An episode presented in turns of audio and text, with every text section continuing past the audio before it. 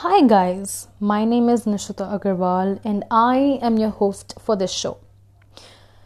Firstly, happy 2020. Finally, in 2019, khatam ho chuka hai. Today is the 7th of January as I record this, and um, I've just had one class. I just came back from it, and here we are in 2020. I am pretty sure अभी तक आपने बहुत सुना होगा कि 2020 is going to be big for you, it's going to be fantastic, and blah blah blah. And you're just thinking, how is this really? This year is really going to be different from all the years that have passed by. And I am here to tell you that this year is the year for you if you have dreams, aspirations, if you want to make something. It could be a startup, it could be learning a new skill, anything that you want this year can get you that because this year has a lot of scope and you can manifest anything that you want to. So, you know, the truth is that they're all right. You just need to start in 2020 to accomplish anything in this year or after this year. So, in this podcast, I am going to share my experience and uh, I recently had a client talk to me about her love life, and she asked me a lot of questions about long distance relationships. And I thought that I should share the same questions and the answers to it because it might end up helping a lot of you guys. So let's start, shall we? The first question that she asked me was Should I confess my feelings to my best friend? And if yes, then how is it going to turn out? And my answer was like, I told her about these two things, and I think that they're really going to help you too.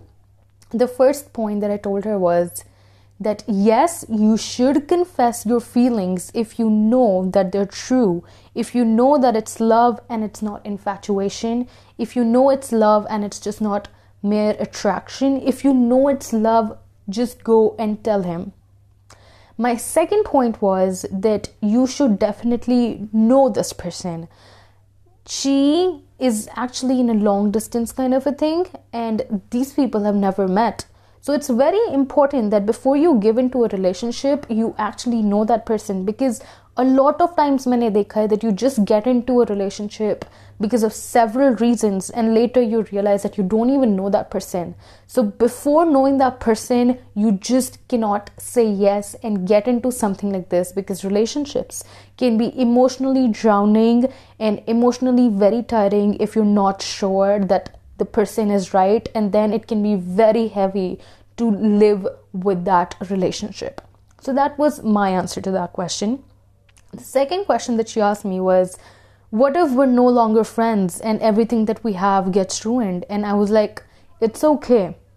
People come, people go, and it's completely okay if you guys are not able to work it out. You might end up losing him, but if you continue on with what you have and if you just continue, maybe someday you might have an outburst and you'll be like why are you not caring for me the same way and because he would not know कि actually हो क्या रहा है कि you have feelings for him it's all going to be a very messy equation because you're going to have a lot of expectations without even him knowing or being aware of the fact that you're really in love with him. So don't make it messy. Just be clear. It's okay if everything gets ruined. Of course, you can manage the ruined pieces, the ruined parts by keeping clarity, but stop making misunderstandings happen.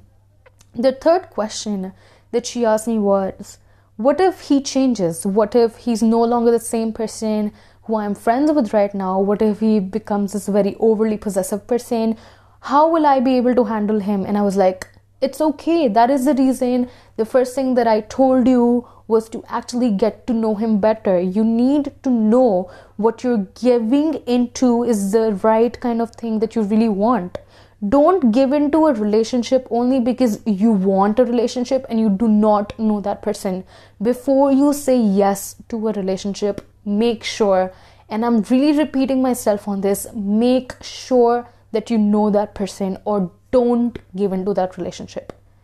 And the last question that she asked me was how will we keep up with this because it's a very long distance relationship we won't be able to meet each other and the time difference is so crazy. He goes on job. I'm here in college. How is this really going to work out? And i told her that if you guys really want it to work out you will find the time.